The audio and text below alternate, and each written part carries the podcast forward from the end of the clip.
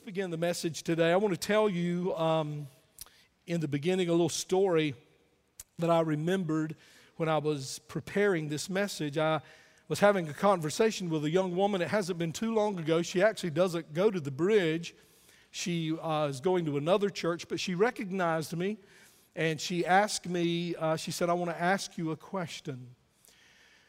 And I said, sure. And uh, she said, um, I'm a, I'm a Christian. She said, I'm a follower of Jesus. She said, but I'm having a hard time.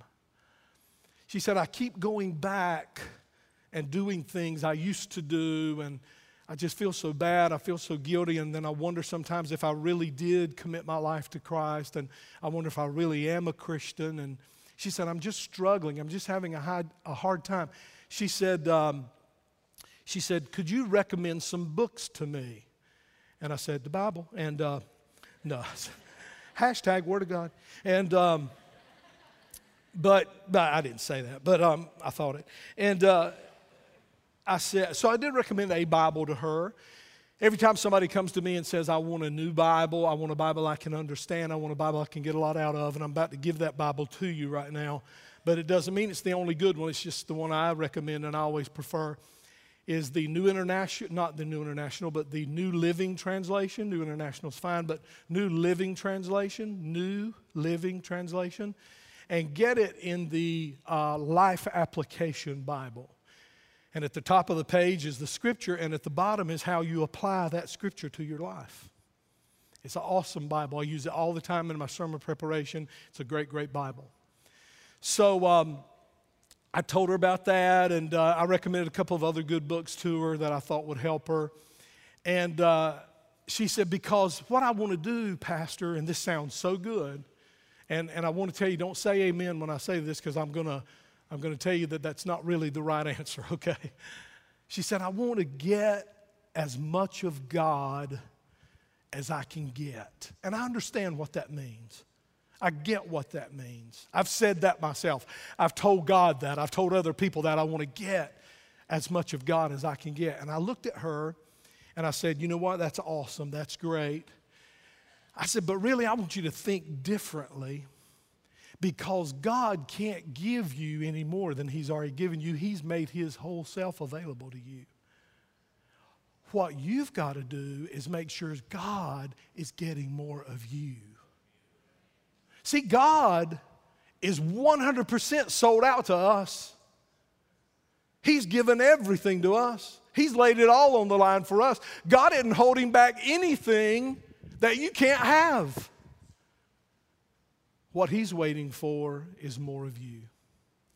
He wants you.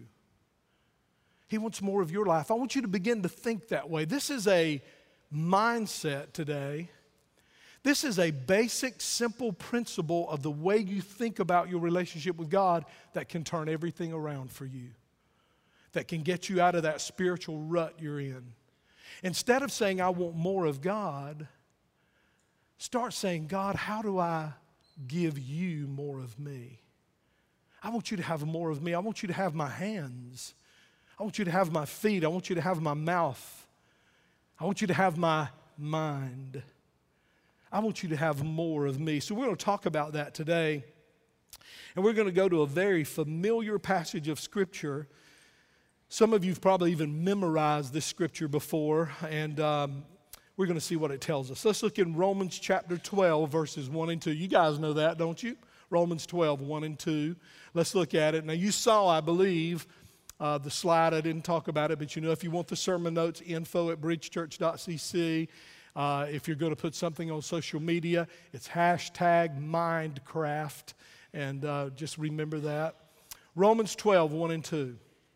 This is Paul writing, and he is, uh, he is writing this from where? Does anybody know? Prison. He's in prison. Matter of fact, when Paul got thrown into jail, I was thinking about that this week. He probably thought, well, God must want another book of the Bible. You know, when Paul was going into a city, he didn't call ahead and see what kind of hotels they had. He called in to see what kind of jailhouses they had because that's where he was going to be, end up, you know. And so Paul's in jail. And Paul says, Therefore I urge you what? Brethren. So who's he talking to? Yes, he's talking to believers. He's talking to Christians. He's talking to people who have received Christ as their personal Savior. Therefore, I urge you, brethren, fellow Christians.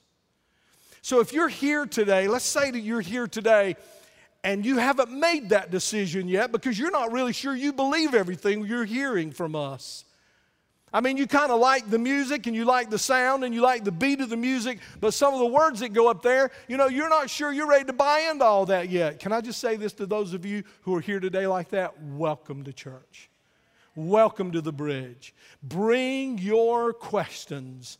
B- listen, bring your skepticism, bring it. Because you know what? We've all had questions. Matter of fact, a lot of us who are following Jesus still got a bunch of questions. Amen and, and sometimes we're skeptical about things. So we welcome you. You know, you know, the church world today has created new terms, and they call people like the ones I just described seekers.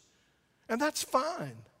You're, you're trying to find out. You, you've realized your life isn't really working the way you've been doing it, and you want to see, well, what is this whole thing about God and the Bible and Jesus? What's that about? Let me, let me check that out. Let me see what that is. Well, we're glad you're here and the bridge welcomes you.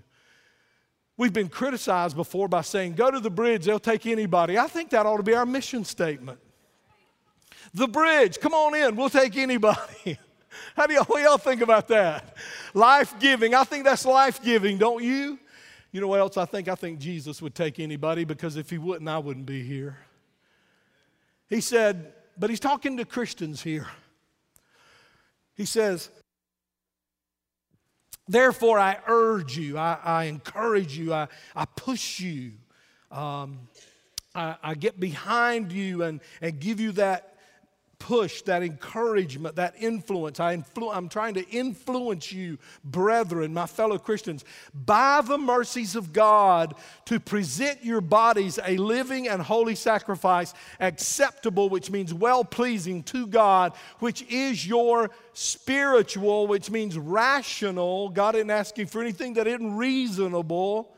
It is your reasonable service of what? Worship. Look at the next verse. And do not be conformed to the world around you. Don't be conformed to the culture around you. You know, don't, don't be conformed to, to what the culture tells you is right and wrong. So many people are being conformed to the world. Don't be conformed to this world. Don't be conformed to this age, this culture, but rather than being conformed, rather taking on the form of the world, be transformed by, and here's how you're transformed by the renewing of your mind, so that, here's what will happen when you do that, so that you may prove, and we'll get into this next week more, but so that you may prove what the will of God is, that which is good and acceptable, again, meaning well pleasing and perfect. Now, here's what this passage is telling us. This passage is telling us that the Christian life is primarily an act of worship. The Christian life, Monday, Tuesday, Wednesday, Thursday, Friday, Saturday, Sunday, every day. Sunday is not just the day of worship. Amen? Come on, church, be, get with me. The Christian life is primarily an act of worship. Now, that doesn't mean that you have to go all through the day with your hands like this singing worship choruses. Because a lot of us have relegated worship to the time when we come here and we get urged by the people on the stage to worship God and we worship and we call that worship. Can I just tell you that that's a tiny little part of your worship life? What you do when we're all singing together, and I love that. I love that. I, enjoy that as much as anything I enjoy about the bridge and going to church is when I get to stand in the audience. Sometimes I'm in the back uh, you know, just observing, and I'm back there with my hands up. Sometimes I'm up on the front row uh, with my hands up, worshiping God. I love it, I love it, I love it. But that's not Pharaoh's only worship life. Your worship life, the Christian life, primarily is an act of worship in which we give ourselves. How many of you know you can lift your hands and sing worship choruses with tears flowing down your face and still be resisting God in your heart? Amen, amen. So don't be fooled. The enemy would love for you to believe that as long as you do what we've defined as worship, as long as you do that for about 20, 30 minutes a week, you're good to go. No, your whole life is to be a life of worship where every day you get up and you give yourself to God. Now, what does that mean? Well, let's talk about it. Now, we're in Romans 12 but if you're going to read the whole book of Romans, Romans chapter 1 through 11 is about one thing, and then in the beginning of Romans 12, that's about a different thing. So let me tell you what, what it is. In Romans 12, or Romans 1 through 11, Romans chapter 1 through 11, that's all about doctrine. And the book of Romans is an incredible, awesome book, um, an amazing book. I tell you, I've done studies of the book of Romans when I was in school. I've done studies of the book of Romans many times on my own as a pastor. And I got to tell you, it is fresh every time. It's fresh every time. So let me just kind of break that book down for you a little bit. And we'll do it even more next week. But Romans chapter 1 through Romans chapter 11 is about doctrine. Listen, it's about the doctrine of salvation. It's actually about this, if you want to make it really practical. Romans chapter 1 through chapter 11 is about what God has done for us. And, and again, we'll break that down next week even more, but that's what it's about. That's what Romans 1 through 11 is primarily about the doctrine of salvation or what God has done for us. So, when you get to Romans 12, the very first word of Romans 12 is therefore. And let me tell you what that means because I know you already know, but let me just say it, just refresh you. That means since God has done all of that for us, therefore, since God did all of this, He died on the cross, He was buried, He rose from the dead, He's provided love for us, hope for us, mercy for us, grace for us.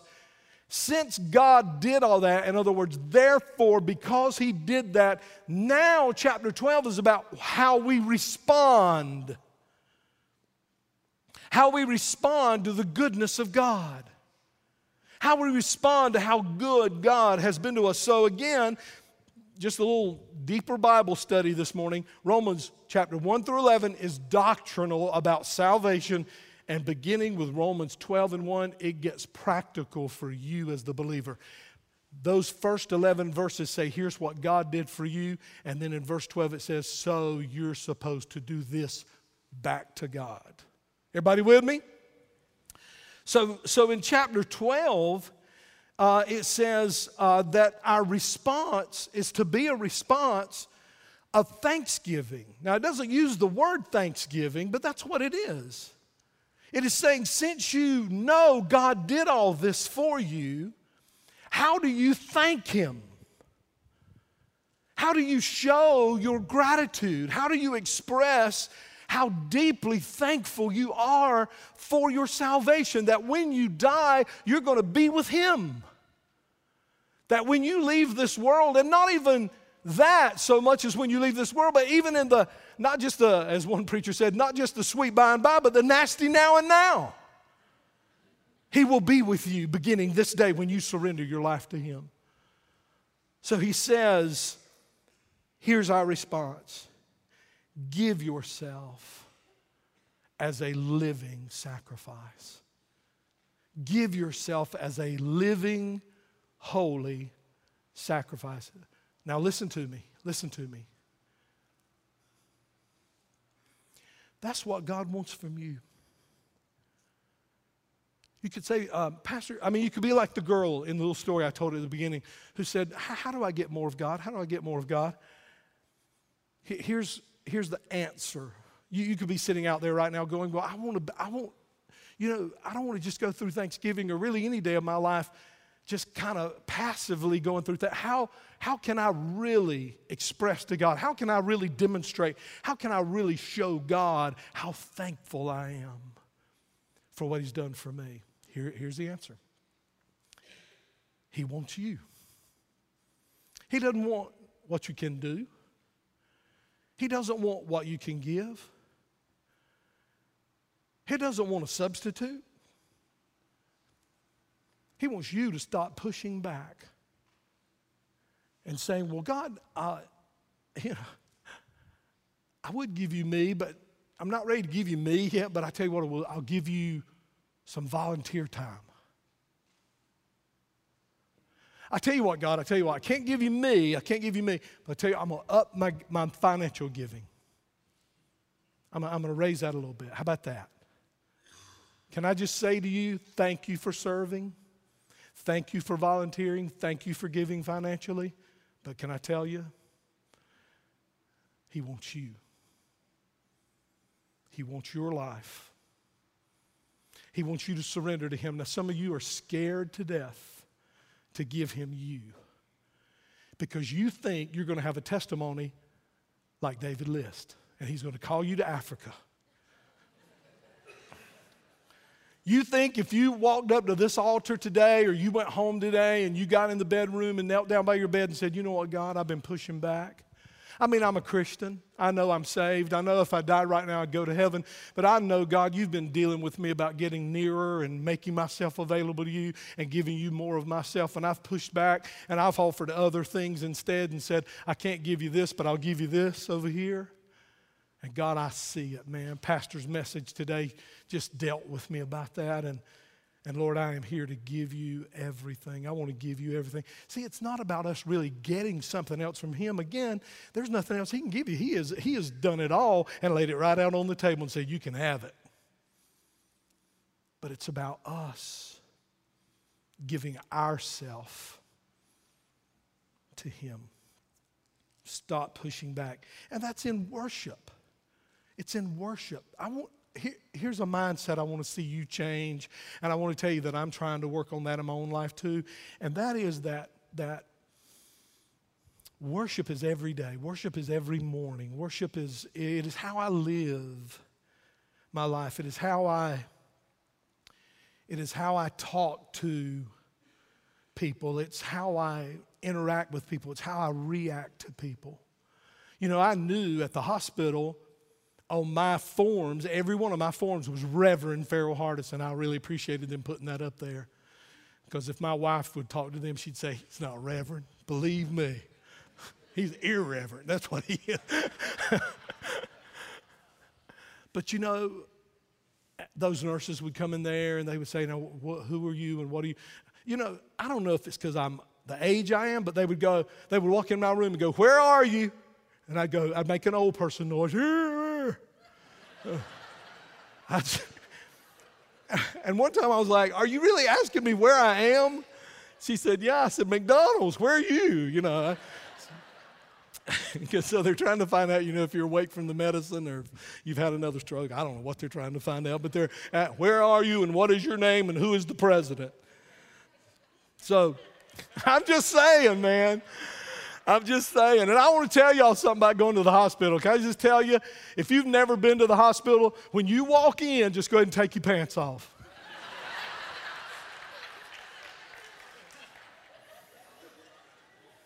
Matter of fact, just leave them in the car because they really want them off while they're checking you in. Mister, I am so tired of hearing, we need to look at your eye, take your pants off. I'm so tired of hearing that. Who's in the medical field in this? Do y'all know what I'm talking about? You know, and there I am laying in the bed with my ideal, and everybody who comes in takes the covers and goes,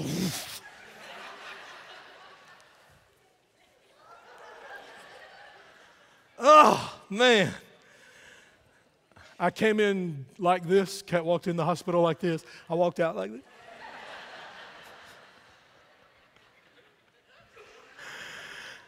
did I say all that out loud? Who knows what I'm talking about? Who's ever gone to the hospital and they're like, get naked? But I've got something right here. It don't matter where it is. I'm, I'm sorry. I just had to. Oh, I feel so much better. I tell you. So, we worship every day. And I, I knew, seriously, I, I was going to interact with people at the hospital, and I was probably going to interact with a bunch of people who don't go to church.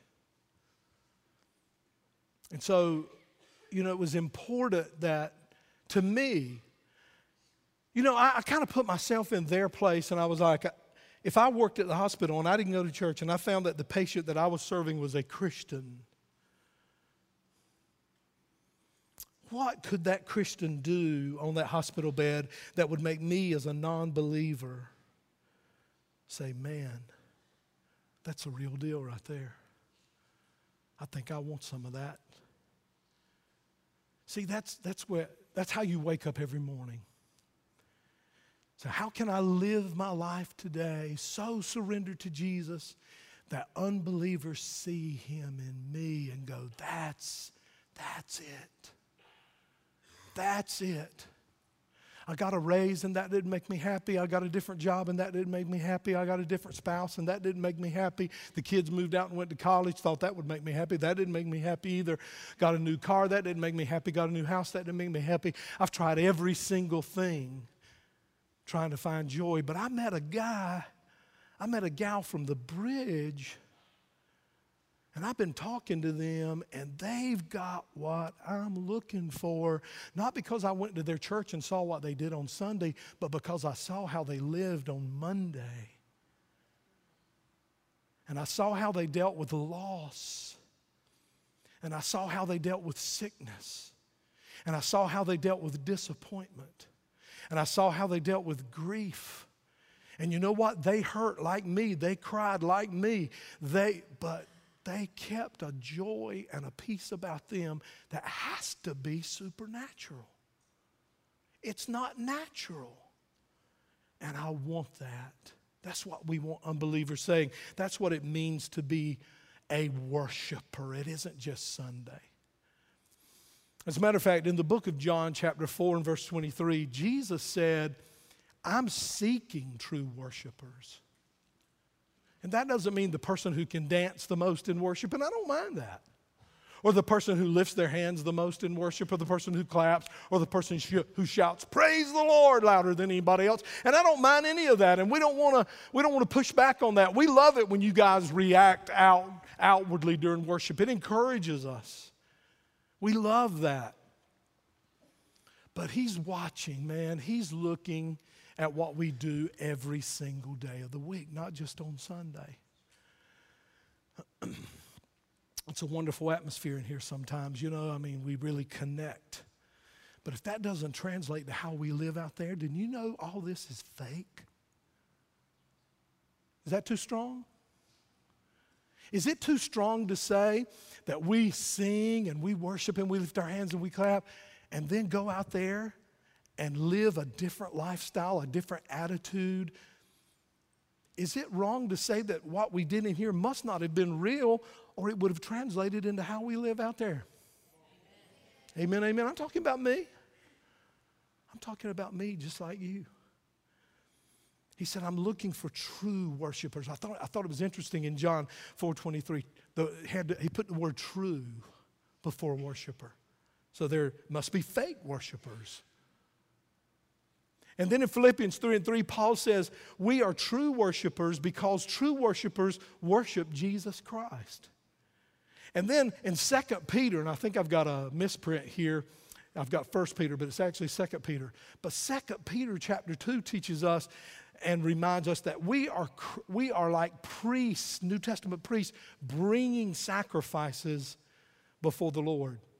Now, in the Old Testament, and Paul's using here in the book of Romans, and Peter's using here in Second Peter, he's using some Old Testament lingo. You know, because in the Old Testament, they would, they would slay an animal and they would bring that slain animal and lay it on the altar. Actually, in reality, they would actually slay the animal on the altar. And that was a picture of shed blood for sin. It was a picture of the death of Jesus Christ that was to come in hundreds, thousands of years down the road. But in the Old Testament, that's how they did it. So in Romans chapter 12, Paul goes, here's what Paul says Paul goes, that's, that system doesn't work anymore. Paul says, since Jesus died on the cross and rose from the dead, you don't have to offer animals anymore. What did Jesus say when he was hanging on the cross? cross? Do you guys remember the last thing he said? It is Now, that meant a lot of things, but one of the primary things it meant is the old covenant, the old way of your sins being dealt with is in the past. Now, you say, well, why do we go back and still study that? Because it is a picture of Jesus.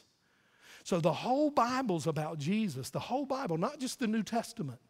The Old Testament, there's so many pictures, so many types. You know, we talk about Moses a lot. Moses is one of the most beautiful pictures of Jesus there is.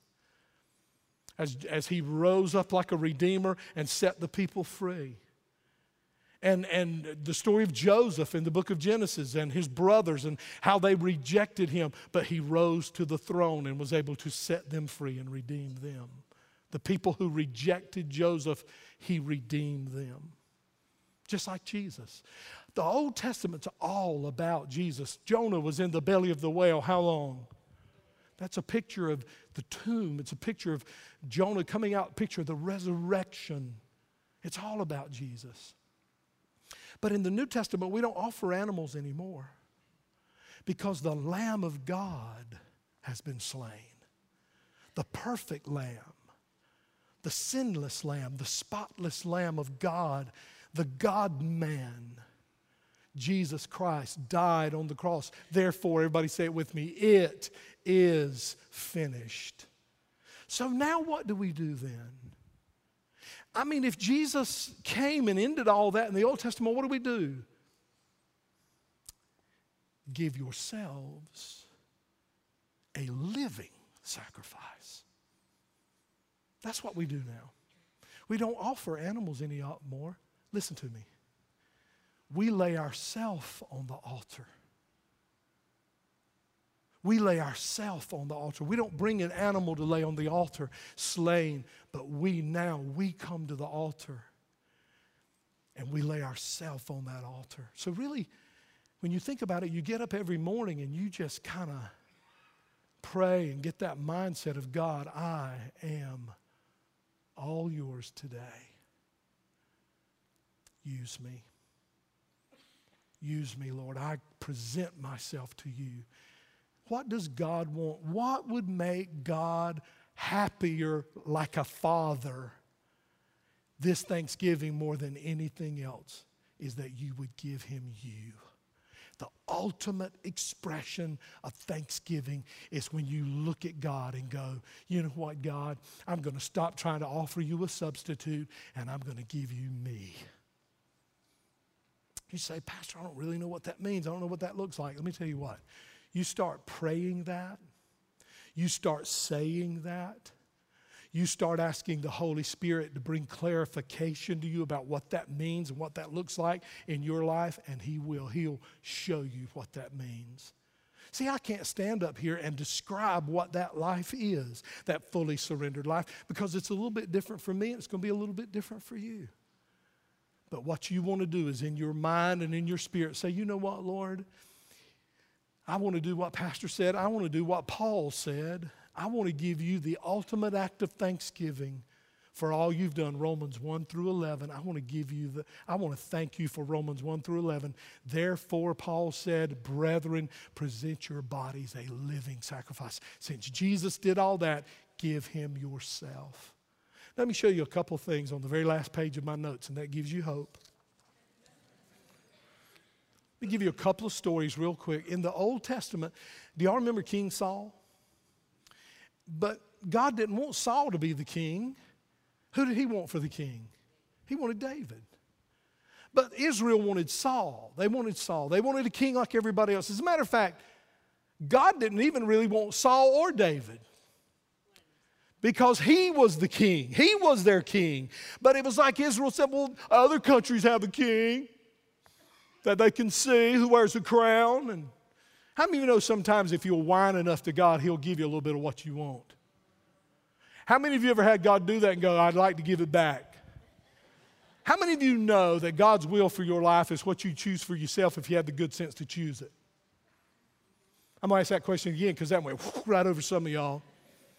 How many of you know that the will of God is for your life? It's what you would choose yourself if we have the good sense to choose it. You know what most of us think about the will of God?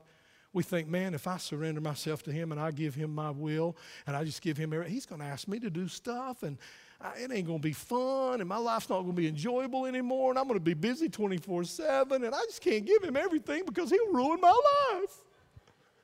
I mean, really, we don't come out and say that, but we really think it. He's going to call me to be a pastor. He's going to call me to be a preacher. He's going to call me to be a missionary. And the women are going, and I'm going to have to wear those real high top shoes that lace up all the way to the knee. And because you know they think about women missionaries look like that, but they don't. See, uh, they're, they're like, I can't give God everything because you know why we're scared? We really think God's going to mess us up.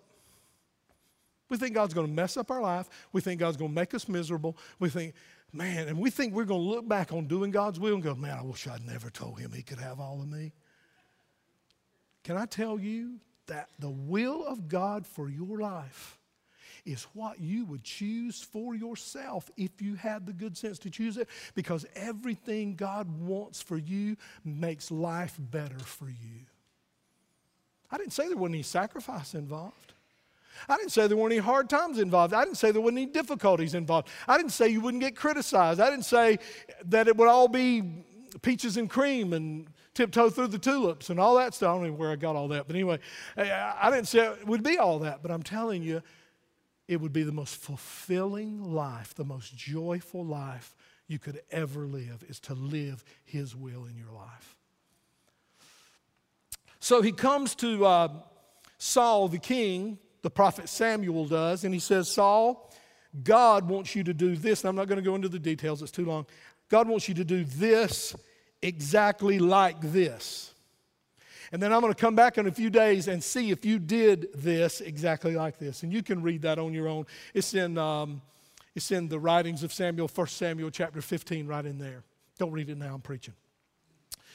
But, but, so Saul goes away and he comes back, and I mean, Samuel, the prophet Samuel, goes away after he's told Saul to do it God's way, comes back and he sees and hears that, Sam, that Saul did what he wanted to do. He did kind of some of the stuff God wanted him to do, but then he looked at the valuable things that God wanted him to destroy, and he said, Man, I hate to destroy that. I, I, I tell you what I want to do. I'm going to hold on to it. And some of it was livestock and animals. And I'm going to take a little bit of it and I'm going to go to the altar and I'm going to offer that up to God as a burnt offering. And so when Samuel comes and finds that Saul didn't do God's will, but did a modified version of his own will, he looked at Samuel. Samuel looked at Saul and he said this. He said, He doesn't want your sacrifice if you're not going to obey him. In other words, he doesn't want a substitute. To obey what he said is better than what you're offering instead of your obedience. Is anybody getting me out there? We do it all the time, guys. God, I can't do that, but I'll do this. Hey, God, I can't, man, God, I can't give that, but tell you what, I'll, I'll do this over here instead. To obey what God said is better. Better for who? Better for you, better for us. Hey, better for God. Is that important? And then the prophet Amos ran into a, another situation where the Israelites turned away from God, but they kept on doing their festivals and they kept on singing their songs and they kept on with their religious uh, ceremony. How many of you know if you got a whole bunch of religious rituals and religious ceremonies, you can get a long way from God and keep doing those ceremonies and those rituals and fool yourself into thinking that everything's okay with you and God? Did I just preach something right there? You know, that's one thing I love about the bridge, and it makes some people uncomfortable. We don't have a lot of rituals around here.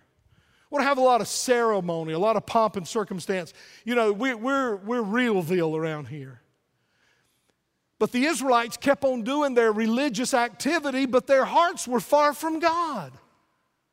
That's important for you to know that you can keep doing God stuff, saying God words, serving in God's house, doing God things, and be a long way from God. And here's what Amos said to them. Now, if you haven't read the book of Amos, I got to tell you, buddy, he would have gotten voted out of a lot of churches. He was a straight up guy. In chapter 5, verse 21, that's not going to come up on the screen, so listen real carefully. So, this is the prophet Amos. He's speaking for God, and he says to the children of Israel, I hate. This is God talking. I reject your festivals, nor do I delight in your solemn assemblies. Even though you offer up to me burnt offerings and your grain offerings, I will not accept them. And I will not even look at the peace offerings of your fatlings. And look at verse 23, because this nail this comes right down where we are. Take away from me the noise of your songs. He said, You know what?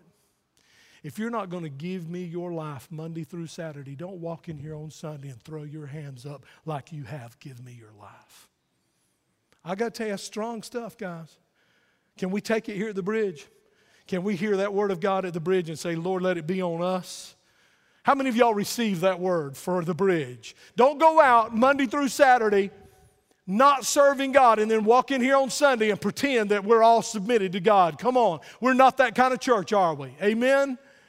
And that's what Amos said. He said, he said, Israel, you think you're fooling God, you're not fooling God. Well, you might be out there and go, Well, Pastor, what kind of heart does God want? I mean, what can I offer him he will accept? You know what? I'm glad you asked. Because when David repented of his sin with Bathsheba, because see, when David sinned with Bathsheba, he offered God burnt offerings. He went through all the religious stuff, but he didn't repent. He didn't repent of his sin. He, he had done this sin, he committed this sin. He was like, you know, I'll get right with God because I'll do a bunch of good things, and God will weigh my sin with Bathsheba against all the really good things I've done, and then my good things will outweigh that. No. You got to get real with God about it. And so when David got right with God, here's what he said in Psalm 51 17. He said, The sacrifices of God, or the sacrifices that please God, are a broken spirit and a contrite, and that word means repentant heart. In other words, here's what David was saying David was saying, I offered God everything except me. I offered him everything except me. We went through the burnt offerings, we went through all the Old Testament stuff you do, but God wouldn't accept it because in the in the reality of my life, I was hiding my sin. I was hiding what I had done. I would not give him myself. So here's what I'm saying to you today, and I'm done. If you want to give God the thanksgiving he deserves, then you've got to genuinely turn your desires over to him. Turn your heart over to him. Stop pushing back. I'm not saying you're not a Christian. I'm not saying you're not ready to meet God. But you know God's dealing with you and calling you to a deeper walk with Him, a more committed walk with Him. He's calling you to that sanctified life. He's calling you to that spirit filled life. And if you want to say thank you to God this Thanksgiving the way you never have before, lay yourself on the altar. Stop laying everything else on the altar and go, Here you go, God, here you go, here you go. And lay yourself there and say, Lord, you can have me. And again, as you say that to Him and pray and seek Him, He's going to show you what that is. He's going to show you what that looks like. And He's never going to call you to do anything that He doesn't turn right around and empower you to do it. He's going to give you everything you need to do it. That's what will make Jesus' Thanksgiving the best it can be when you give Him everything. Let's all stand together.